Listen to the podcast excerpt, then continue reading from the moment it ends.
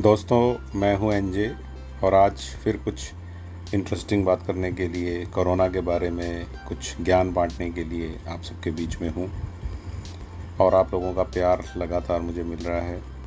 तो आज मैं कुछ ऐसी बात करूँगा जो हमने अभी तक नहीं की है।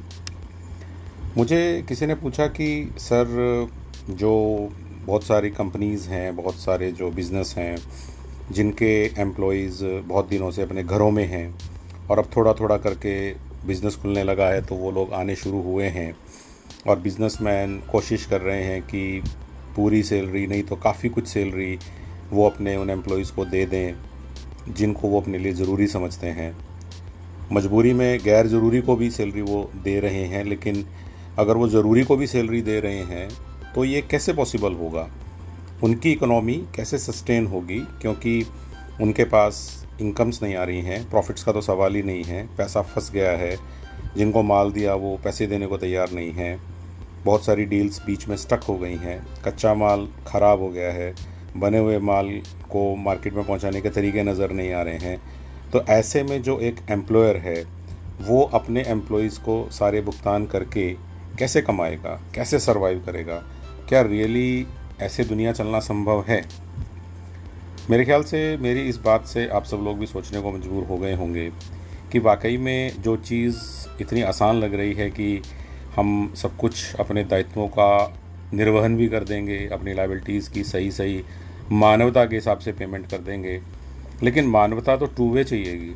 एक रास्ता काफ़ी नहीं है कि मैं मेरे एम्प्लॉयज़ के प्रति और मेरे लेनदारों के लिए तो अच्छा हूँ, मैं उनके पैसे दे दूँ।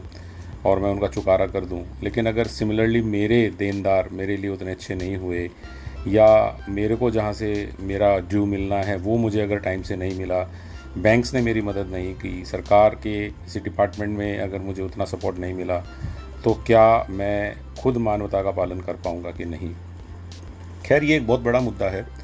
इस पर बहुत कुछ सोचा जा सकता है और मैं कोशिश करूँगा कि आने वाले दिनों में, क्योंकि लॉकडाउन फोर आ गया है तो कुछ दिन और आपका साथ रहेगा। हम इस पर चर्चा करते रहेंगे, लेकिन आज मैं केवल उस एंगल को पकड़ लेता हूँ, जिसमें आपने कहा है कि एम्प्लॉयर अपने एम्प्लॉयज़ का पेमेंट करने के बाद भी कैसे सरवाइव करते होंगे।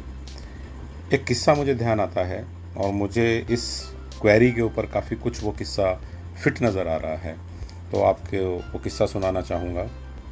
एक बार एक लड़का था, कोई पंद्रह सोलह साल का होगा और वो अपनी साइकिल पे बड़ी मस्ती में जा रहा था और अचानक से वो देखता है कि अचानक से एक पत्थर बीच में आया और साइकिल उससे टकराई, वो नीचे गिरा और गिरने के बाद उसकी साइकिल पर बहुत सारे जो अंडे थे, वो नीचे गिरे, टूट गए। अचानक से टक्कर की आवाज़, गिरने की आवाज़ सुनकर बहुत सारी भीड़ जमा हो गई और बहुत सारी फ्री एडवाइस आनी शुरू हो गई। कुछ लोगों ने फ़ोटो भी खींच लिए होंगे, आज का ज़माना होता था। और टोंट्स आने शुरू हो गए। अरे भैया, ध्यान से चलाना चाहिए था। साइकिल चलाते हुए कहाँ देख रहा था? ध्यान नहीं था क्या?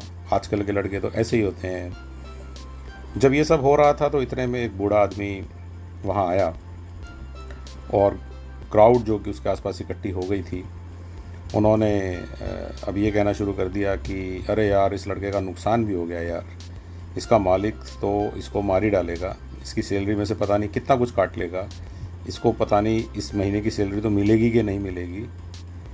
अब, वो बूढ़ा आदमी ये सब सुनने की बात थी तो लड़के के पास गया और उसने लड़के को एक सौ रुपये का नोट दिया और लोगों को सुनाता हुआ सा बोला, अरे लड़के, ये जो आसपास के तमाश बीन हैं, ये बड़े अच्छे लोग हैं। ये केवल एडवाइस नहीं देंगे, बड़े अच्छे लोग हैं, मानवता के पुजारी हैं। कुछ ना कुछ पैसा भी देंगे। मेरी तरफ़ से पहला सौ का नोट स्वीकार करो और वो वहाँ से चला गया। और जब लोगों ने देखा कि बूढ़े आदमी की बात गलत तो नहीं है, इस लड़के का मज़ाक तो उड़ा लिया, अब कुछ मदद भी करनी चाहिए।